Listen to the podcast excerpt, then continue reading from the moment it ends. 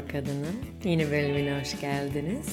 Bugün bölümün ismi birazcık böyle zerzeniş, birazcık böyle dertli gibi duyulsa da aslında çok öyle değil. Belki anlamışsınızdır hani duyguyu.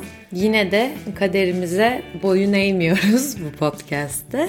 Çünkü insanlar olarak hayatta kalmak için programlanmış birisin. Biraz motivasyonu verdiysek bölüme geçelim.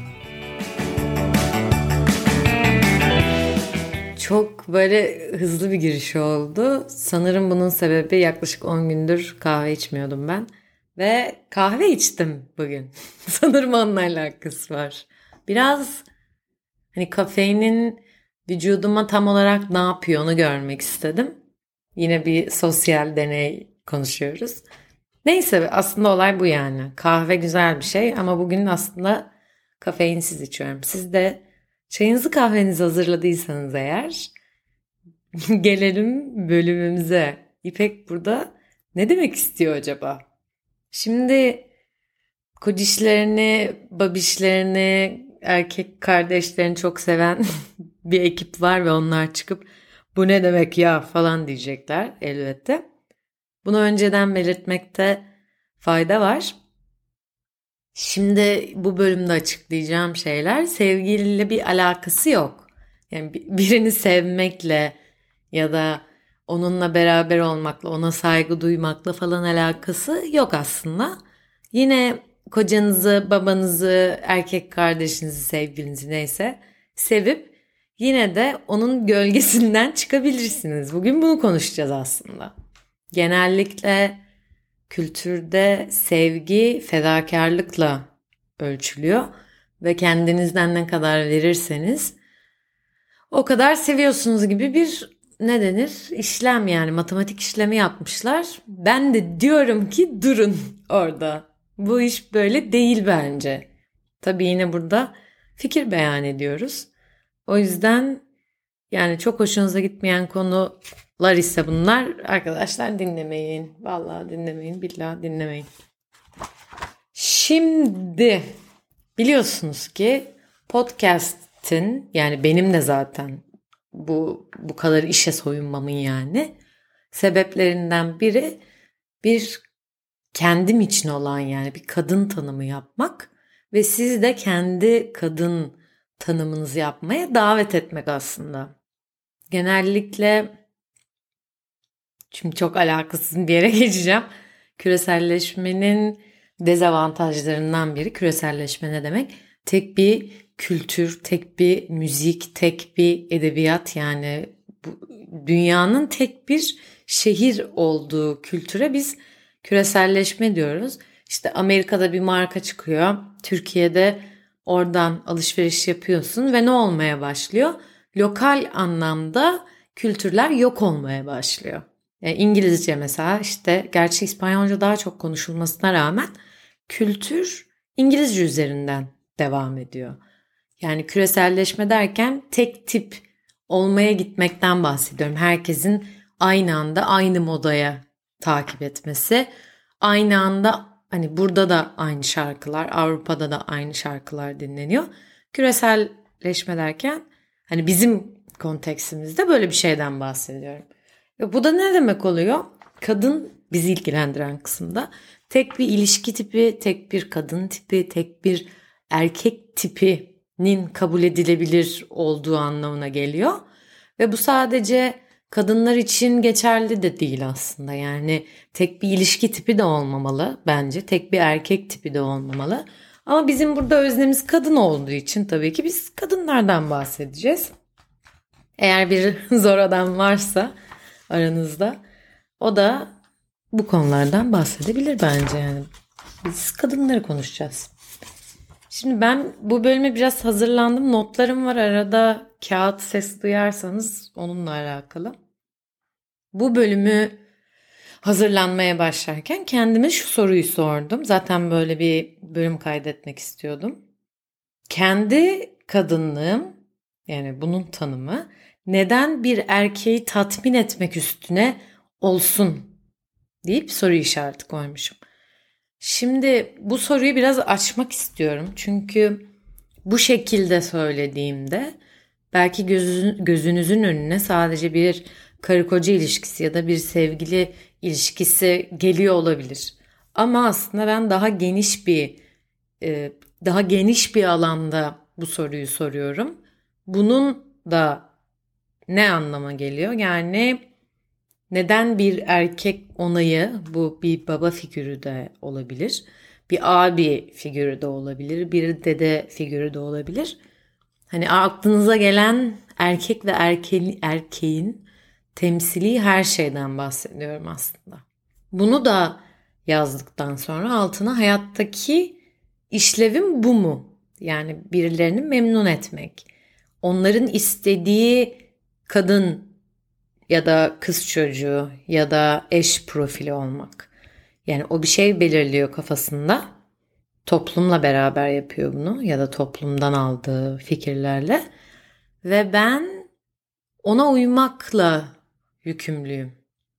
Belki günümüzde bu kadar hissedilmeyebilir ama çok uzun yıllardır yani neredeyse toplayıcılığı bıraktığımızdan beri yerleşik hayata geçtiğimizden beri maalesef kadın bununla uğraşıyor. Burada belki biraz şakayla karışık konuştuğumu düşünüyor olabilirsiniz. Hayır, gerçekten öyle değil. Resmen yani yerleşik hayata geçmeden önce bu ne demek? İnsanlık tarım yapmaya başladı demek. Yani bir şeyler ekip biçip hareket etme etmediğinde de yemek yiyebildiğini, doyabildiğini fark ettikten sonra yerleşik hayata geçiyor ve bununla beraber bir düzen olmaya başlıyor. O, o zamana kadar olmayan bir düzenden bahsediyoruz. O zamana kadar kadınla erkek arasında böyle bir uçurum olmadığı tahmin ediliyor. Buna göre de kadın ve erkek sonuçta bir yemek bulmak zorunda. İkinci olarak da onu öldürmeye çalışan hani hayvanlardan kaçmak zorunda. E bu anlamda kadın ve erkeğin bir farkı yok aslında. Yani ikisi de gerektiğinde kaçıyor, ikisi de gerektiğinde yemek yiyor. Tabii bununla beraber kadın hani bu kadar az hareket edildiği için çünkü bir yere çöküp yerleşmiyorlar. Hani o şekilde hayal edin. E tabii eski yani doğurma şansı daha az. Ama ne zaman yemek ba- bakıyorlar ki bu konuda ilk defa anlatıyorum bu arada. Ne zaman bakıyorlar ki okey tarım yapabiliyoruz. Adı belki tarım değil tabii o zaman. Hani ektiğimiz bir şey ekiyoruz çıkıyor ve biz onu yiyebiliyoruz, doyuyoruz neyse. İşte erkekler bu sefer gidip hayvan avlamaya başlıyor. Kadınlar da mağarada bunun da bir şeyi vardır. Kadınlar da dedikodu yaparak hayatta kaldı falan diye. Kadınlar da mağaralarda çocuk doğuruyor. İşte o zamandan itibaren hani üreme ön plana çıkınca çünkü ne kadar çok hani ürerse o kadar çok gücü var demek. Hem hayvanlar karşısında hem de daha çok yemek bulunabilir demek. Daha çok hayvan avlanır demek. Ay bakın içim şişti. Bununla beraber kadın bir bebek makinesi haline geliyor. Ve işte günümüze geliyoruz hızlıca. Çok bir şey değişmiyor açıkçası. Yani belki önemli miktarda değişen şey bu erkek yani bu otorite figürü kadının nasıl giyinmesi gerektiği, kadının nasıl konuşması gerektiği. Geçen gün bir video gördüm. Siyah beyaz televizyon zamanları. Bir kadının yatak odasında nasıl soyunması gerektiği hakkında eski bir video. Bir tane kadın var. Böyle kilolu birini koymuşlar oraya da. Herhalde o istenmeyen bir eş aynı zamanda. Hani hem kilolu hem de çirkin demek istiyorlar. Bir de üzerine yatak odasında giriyor böyle kazağını fırlatıyor. Ayakkabılarını ayağından fırlatıyor böyle işte saçını elleriyle dağıtıyor falan. Bir de başka bir kadın gösteriyorlar. Hanımefendi incecik, saçları başları çok güzel. Sanarsınız ki kadın muz soyuyor yani. Hani kendi vücudu bir muz ve böyle tutuyor omzundan teker teker böyle aşağı indiriyor. Yani inanılmaz bir şey. Bunu da bir erkek seslendiriyor bu arada. Bir de bu arada böyle hmm diye sesler falan çıkarıyor. Hani bu bize tabii ne, neyin mesajını veriyor? Bu erkeklerin görmek istediği bir kadın profili. Şimdi bu mesajların hepsini topladığımızda tek bir şey çıkıyor. Kadın erkeğin tatmin etmek için. Bu sadece cinsel anlamda ya da çocuk anlamında, üreme anlamında bir tatminden bahsetmiyorum. Erkeğin kafasındaki kadın tipi olmaktan bahsediyorum. Yani o bir hayal kuruyor kendine ve o hayalindeki kadın bir, belli bir şekilde giyiniyor. Belli bir fiziğe sahip. Nerede konuşması gerektiğini yine tabii ki erkek karar veriyor. Gerçi başım ağrıyor ya. Bu bu olay beni hakikaten çok sinirlendiriyor. Artık böyle zaman geçtikçe daha çok hani tüm dünyanın neredeyse böyle olduğunu biraz karanlık bir yerdeyim galiba. Kendimi çıkaracağım buradan. Aslında bu ben genellikle kadın ve erkek ilişkileri üzerine konuşuyorum ve buna biz heteroseksüel ilişkiler diyoruz. Yani karşı cinsin dinamiğin aslında bu. Homoseksüel ilişkilerde durum çok böyle değil. Ama genellikle ben bildiğimi konuşmaktan yana bir insanım. Buradan da bir başkadır'a gönderme olsun. Eminim hepiniz izlemişsinizdir. Yani güzel bir dizi. Bir sürü yorum da okudum bu arada. Eleştiri de okudum bir başkadır hakkında. Şimdi dizide her şey hakkında bir yorum yapıldığı için ister istemez bütün gruplar ya da özneler de buna cevap verme hakkını hissediyorlar. İşte bunun içine LGBT gruplar da giriyor. Türban giyenler de giriyor. İşte sokaktaki delikanlı da giriyor. Çünkü işte güya bir fotoğraf çekiyor Berkun Oya. Ve aslında bu bence en doğru açıklaması yani. Sadece anlık bir şey görüyoruz yani. Anlık bir zincir görüyoruz. Ama bu tek gerçek değil bence. Yani bu Türkiye'nin gerçeklerinden biri. İşte o gluten yemeyen kilo almak için ve e, din dinle alakası olan insanları küçümseyen ama aslında kendi bir o kadar yobaz olan kadın profili ile başlıyor ya olay. Yani evet böyle bir gerçek var. Ama ben hani bu kadar sosyal medyanın ve hani bilgi çağında o başroldeki abla diyen karakterin adını unuttum. Yani başı kapalı herkesin öyle olduğunu düşünmüyorum yani. Hani seneler sonra e, mainstream bir yani Netflix gibi bir platformda bir başörtülünün hikayesi anlatılırken bu muydu dedim. Yani birazcık hayal kırıklığı oldu açıkçası. Ve kadınlar için gördüğü ya işte Berkuno'ya bu kadar biliyormuş. Bu yani belki evet bu kadar biliyorum diyecek bu arada karşı karşıya konuşsak da. Yani benim okuduğum en iyi şey biri şey yazmış. Biz daha önce bu filmi gördük ama hiç bu kadar güzel çekilmemiş diye. Benim okuduğum en iyi şey buydu yani bence. Durum öyle yani parçık pinçik bildiğimiz gördüğümüz şeyler. Ama izlemesi keyifli. Ve o kadın erkek ilişkileri var yani iletişim kuramıyor. Onu izliyoruz sürekli. Ben en çok oralarda daraldım. Özellikle o delikanlı abi, kardeşi, karısı hani iki kelimeyi bir araya getirip konuşamıyorlar. Yani birbirleriyle iletişim kuramıyorlar. Bana orada fenalık geldi. Onun dışında o şey Ali Can Yücesoy'un oynadığı kadın ve psikolog onların arasında da hani onlar da iletişim yani iletişim kuramayan bir toplum görüyoruz yani. Bana oralarda ferah geldi. Zaten podcast'te benim de hani anlatmaya çalıştığım o. Ne kendimize anlatabiliyoruz ne karşı tarafla iletişim kurabiliyoruz. Bırakın karşı tarafı görmeyi, anlamayı yani önce. Bunu yapabilmek için önce kendimizden çıkmamız lazım falan filan. Neyse hani bir başkadırla ilgili de bir şeyler sokayım aradan. Kadınlık tanımı mevzusuna gelince bu bence ilginizi çeken bir konu olacaktır diye düşünüyorum. Şimdi bu bence bu, bu bir hissiyat. Yani ben kendi tecrübelerimden yola çıktığımda bunun bir hissiyat olduğunu düşünüyorum. Bu kelimelerle anlatabileceğiniz yani işte feminen bir kadın, seksi bir kadın, erkeksi bir kadın. Ka- ya böyle bir şey değil kadın olmak. Yani e, aklıma bile üç kelime geldi. Çünkü bu şekilde anlatıyoruz her şeyi. Ve size daha da enteresan bir şey söyleyeceğim. Bu aslında bizim tanımlamamız bile değil. Şimdi burada da neyi demek istiyorum aslında?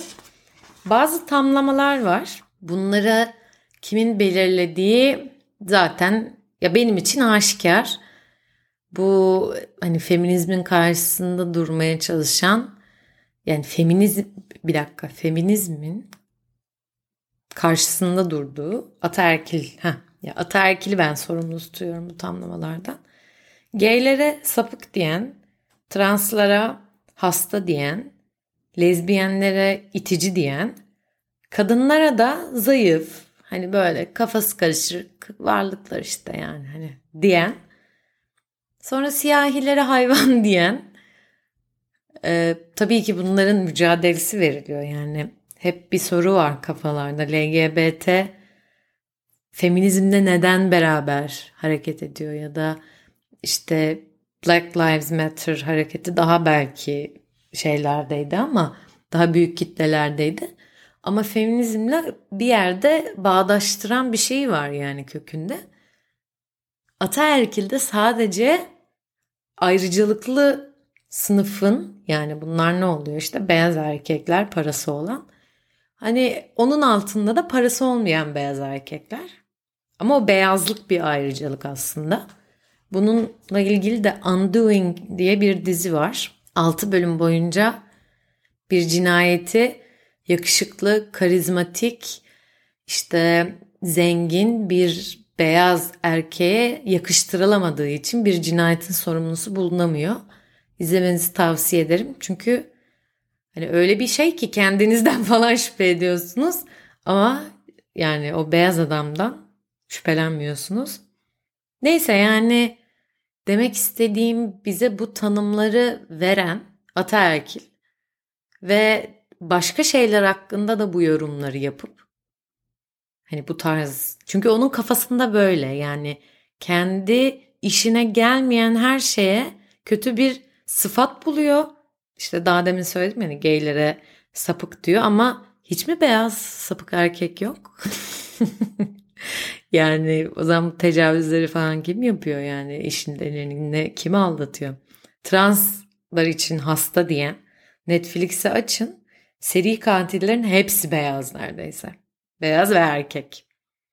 Kadınlar için zayıf ve e, kafası karışık varlıklar deniyor. İşte zaten oy verememe sebebi o kadınların seneler boyunca. Onun üzerine siyahilere hayvan diyor. Sanki hiç yani hayvan dediği böyle işte insan değil yani şey insanlıktan nasibini almamış anlamına getiriyor. Onu böyle maymuna yakın bir yerde görüyor.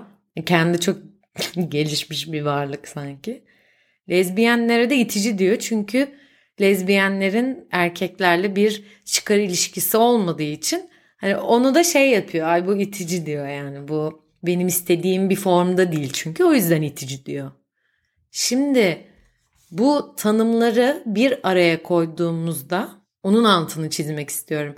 Biz yapmıyoruz bu tanımlamaları.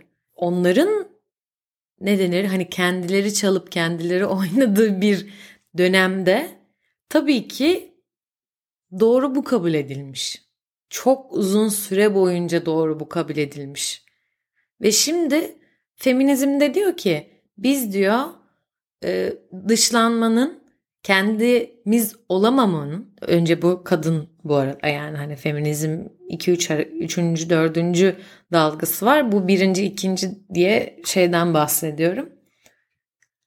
Biz diyor itilmenin, kakılmanın, kendi olamamanın ne olduğunu biliyoruz.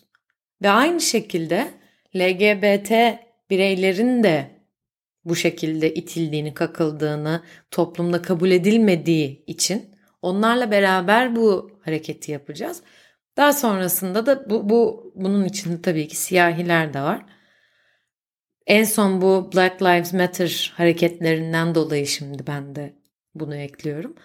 Yani bu anlamda bir birlik olmadan bu kadınlar zayıftır, kadınlar kafası karışık mahluklardır. Bunun bir anlamı yok. Daha önce de burada söylemiştim. Özgürlük sadece kendiniz için isteyeceğiniz bir şey olamaz. Yani sadece siz ve bir grup erkek özgürse bunun adı özgürlük değildir. Özgürlük herkes için geçerliyse özgürlük olabilir. Siz sadece yok ben işte istediğim kadın olayım ama e, LG yani trans bireyler ve gay lezbiyenler yani yok onlar benim kafama uymuyor. O zaman siz ayrıcalıklı olmak istiyorsunuz anlamına geliyor bu. Ve eğer gerçekten de itip kakıldığınızı kimliğinizden dolayı itip kakıldığınızı düşünüyorsanız hani hiç mi empati duygunuz yok demek geliyor benim içinden. O yüzden bu hareketin beraber olması gerekiyor. Çünkü bu tanımları yapan ataerkil hala bunun meyvesini yemeye devam ediyor. Sizin hani senelerce ben de okudum. Kozmo'ydu, bilmem neydi böyle aptal aptal kadın dergileri. Erkeği tavlamak için 10 öneri. Size işte hoşlandığınız erkeğe size aşık olması için 10 öneri. Falan böyle yani abuk subuk. Bir bu arada bu ataerkil dediğimde bu her erkeği, her beyaz erkeği tanımlamıyor tabii ki. Ama bu mantalite yani hani bir tek bir merkezin etrafında dünyanın böyle onun dünyasının tabii ki ona göre yer almasından bahsediyorum ben. Hani bölümün adı da bir yerde oradan geliyor. Şimdi her kadının tabii farklı bir hayat sınavı var. Belki siz çok erken yaşta yani babanızla bu sınavı verdiniz diyelim. Hani baba baba baba figürü olarak yani çünkü bunlar psikolojide de vardır. Yani hani baba figürü dünyevi şeyleri temsil eder. Anne figürü de daha duygusal şeyleri temsil eder. Ve bu anlamda yani diyelim babanızla bu sınavı verdiniz. Eşinizle ya da sevgilinizle burada kalabilirsiniz sınıfta. Yani toplum çünkü kadın profili olarak bunu uygun görüyor. Yani ya belli bir dönem babasına uyum sağlayan, daha sonrasında da ya bir eş ya sevgili bulan kadının partnerine uyum sağlamasını bekliyor. Yani bu bilmiyorum yani benim kadar buna deliren var mı aranızda? Ama şöyle bir dünya hayal etmek istiyorum. Önce bakın tekrar söylüyorum bunun sevgiyle hiçbir alakası yok. Siz babanızı, erkek arkadaşınızı, sevginizi, abinizi çok sevip yine de içinizden gelen kendi insanınız olabilirsiniz. İçinizdeki yani o özneleri işte nasıl bir insan, nasıl bir kadın, nasıl bir eş bunların içine de giren işte dürüstlük olabilir, empati yapma özelliği olabilir. Hani o kişiye destek olma olabilir. Yani bunların içine göre içinde hani hangi özellikler varsa ya onların araştırılmasından bahsediyorum. Bunun da bu arada hani şimdi şeyden bahsediyoruz ya kendini sorgulamaktan bahsediyoruz. Kendini sorgulamak böyle sürekli kendinden bahsetmek ve kendini anlatmak değil aslında. Karıştırılan bir şey var burada bence. Yani kişinin kendisini kendini arama yolculuğunda. Ne kadar çok kişi pardon, kişi ne kadar çok kendini tanımak için işte o derinlere inerse aslında bir, bir çok da bir şey olmadığını fark ediyor. Mesela bunu Japon kültüründe görebilirsiniz. Japon kültüründe inanılmaz bir hani egonu yok et. Yani egon yani senin o kendini üst görme halin bunu yok etmek üstüne kültürleri. Geçen bahsettim ya bir belgesel izliyordum. Adam Armani için İtalya'da Armani için bir müze yapıyor. Ve şeyde müzenin açılışında söylediği şey Armani gibi önemli bir tasarım işte moda markası için diyor bir proje yapmak benim için onurdur diyor. Yani böyle duyarken bir tuhaf geldi. Sonra şeyden dolayı tuhaf geldi yani. işte Armani bana geldi der normalde yani o aşırı ünlü mimarlar falan. Ama adamın kılığı, kıyafeti işte sonrasında lansmanı gösteriyor insanlarla el tokalaşırken falan. Yani orada da adam neredeyse yok gibi. Kend, yani yaptığı iş ortada ve kendini onunla bırakıyor. Yani onun arkasına geçiyor. İş ön plana çıkıyor. Ama kendi o krediyi almıyor üstüne yani. Çok etkiledim. Etkilendim ben bundan. Ve narsistik bir çağda yaşıyoruz. Herkes hani ben ben şunu yaptım, bunu yaptım, şunu yaşadım, böyle bittim, böyle mahvoldum. Bu çağda kim gerçekten kendini biliyor? Kim de bildiğini zannediyor? Alın size bir soru. Bunu düşünün. Özellikle sosyal medyada böyle gezinirken. Çünkü çok fazla ermiş rolü yapan insan var bence. Önceden tabii ki bunlar böyle tarikatlarda falan takılıyorlardı yani. Hani daha kapalı topluluklarda. Hala var onlar devam ediyordur. Ama şimdi sosyal medyada bir e, ne denir buna yani böyle bir bilge şeyinde takılanlar var. Neyse yani çok fazla e, girmeyeceğim oraya. Neyse ama şeyi altını tekrar çizeyim. Kendinizi tanımaya tanıma ya kendini tanıma da çok içi boş bir laf. Kendi hareketlerinizi, düşüncelerinizi, karakterinizi bunları izledikçe öyle söyleyeyim. Çünkü zaten hani boş bir kutu var gibi söylemiyorum bunu yani zaten kendiniz hakkında bir fikriniz olmasa bile hayat devam ediyor ve siz bir şeyler yapıyorsunuz, kararlar alıyorsunuz falan. Bunları inceledikçe aslında öbür insanlardan da çok bir farkımız olmadığını görüyoruz. Yani evet insanlık aya çıktı. Bu insanlık için gerçekten hani çok çok önemli bir şey. Ama her insan da aya çıkmadı yani. Hani bir insan da hani bu kadar böyle potansiyeli bilmem nesi hani burada birazcık bu optimizm de değil bence. Bu bir içi boş bir yüreklendirme var burada. O yüzden hani evren nerede? Kozmozda biz neredeyiz? Yani bir insan ne yani bunları düşünürken ya bunlar sorgulanırken kişinin kendine o şey aynasında çok böyle aslan aslan gördüğünü düşünüyorum. Daha önce de o şey kişisel gelişim videoları ile ilgili bir şey söylemiştim. Ee, kişi bir şeyler başardıkça özgüveni gelir diyor Acar Baltaş. Yani bu kişi senelerdir işte psikoloji bilimiyle falan ilgilenen biri. Bu tarz insanları takip etmemiz gerektiğini düşünüyorum. Neyse şimdi konu kaydı. Ah, bölümün en başında konuştuğumuz şeye geri dönelim. Biraz oradan kaçtım. Kahvemden bir yudum değil mi? Hani denir ya bir işte devlet baba, ailenin direği. Bunlar bir erkeğin gölgesinde kalan kadınlar için bir çağrı aslında. Sizi hani bu tek merkezli düzende merkez zaten tek demek de neyse.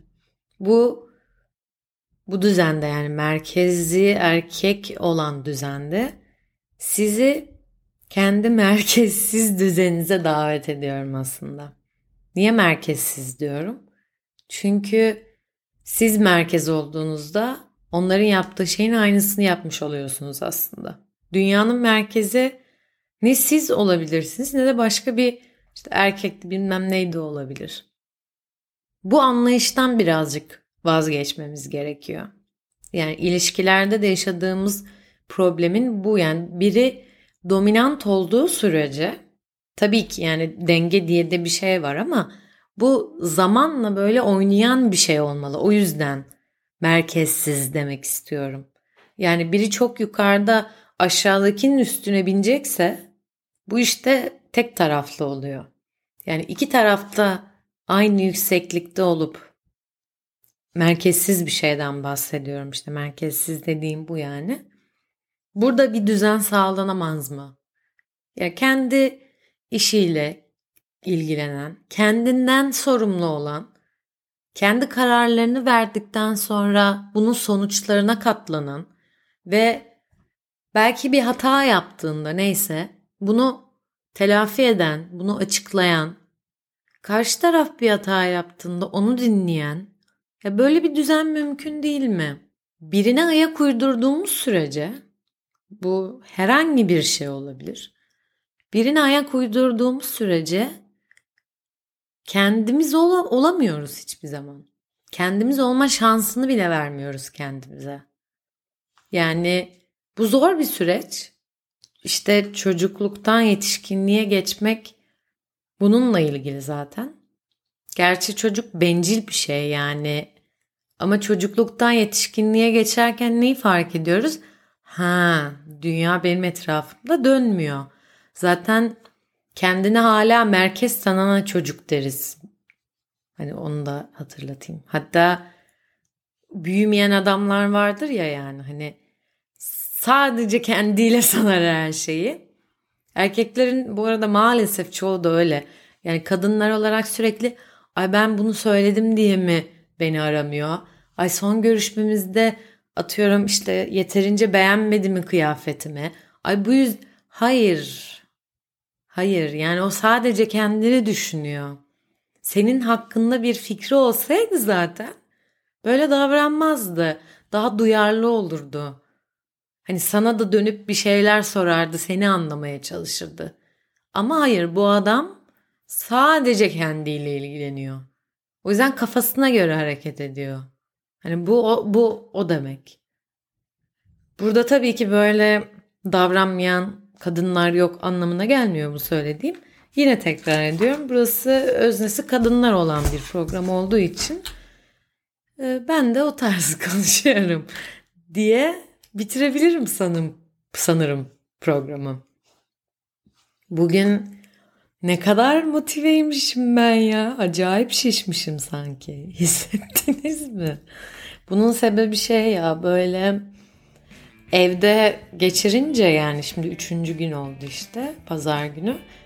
Kafam duruluyor ve şey fikirler daha net çıkıyor ortaya. Öbür türlü o hengamede şey kafam biraz daha dağınık oluyor. Ama bu sakinlikle daha hani içi dolu ve anlatacağım şeye ne denir yani anlatacağım şeyi iyi toparladığım programlar çıkıyor diyebilirim. Eğer hafta sonlarda bu şekilde devam edecekse güzel zaten. Keyfimiz bu anlamda yerinde olacaktır yani podcast konusunda. Peki bir programın daha sonuna geldik. Beni dinlediğiniz için teşekkür ederim. Başka bir Zor Kadın programıyla, podcast ile haftaya tekrar karşınızda olacağım. Fark etti mi? Bir şeyler yazmayı unutmayın. Onları ben Instagram adresinde paylaşıyorum. Zaten notlar da bana isimsiz geliyor. Yani isminiz yerine bir takma isim kullanabilirsiniz. Problem değil. Onları ben Instagram'da paylaşmaya ve sizin sesiniz olmaya devam edeceğim. Başka bir programda tekrar görüşmek üzere. Kendinize iyi bakın.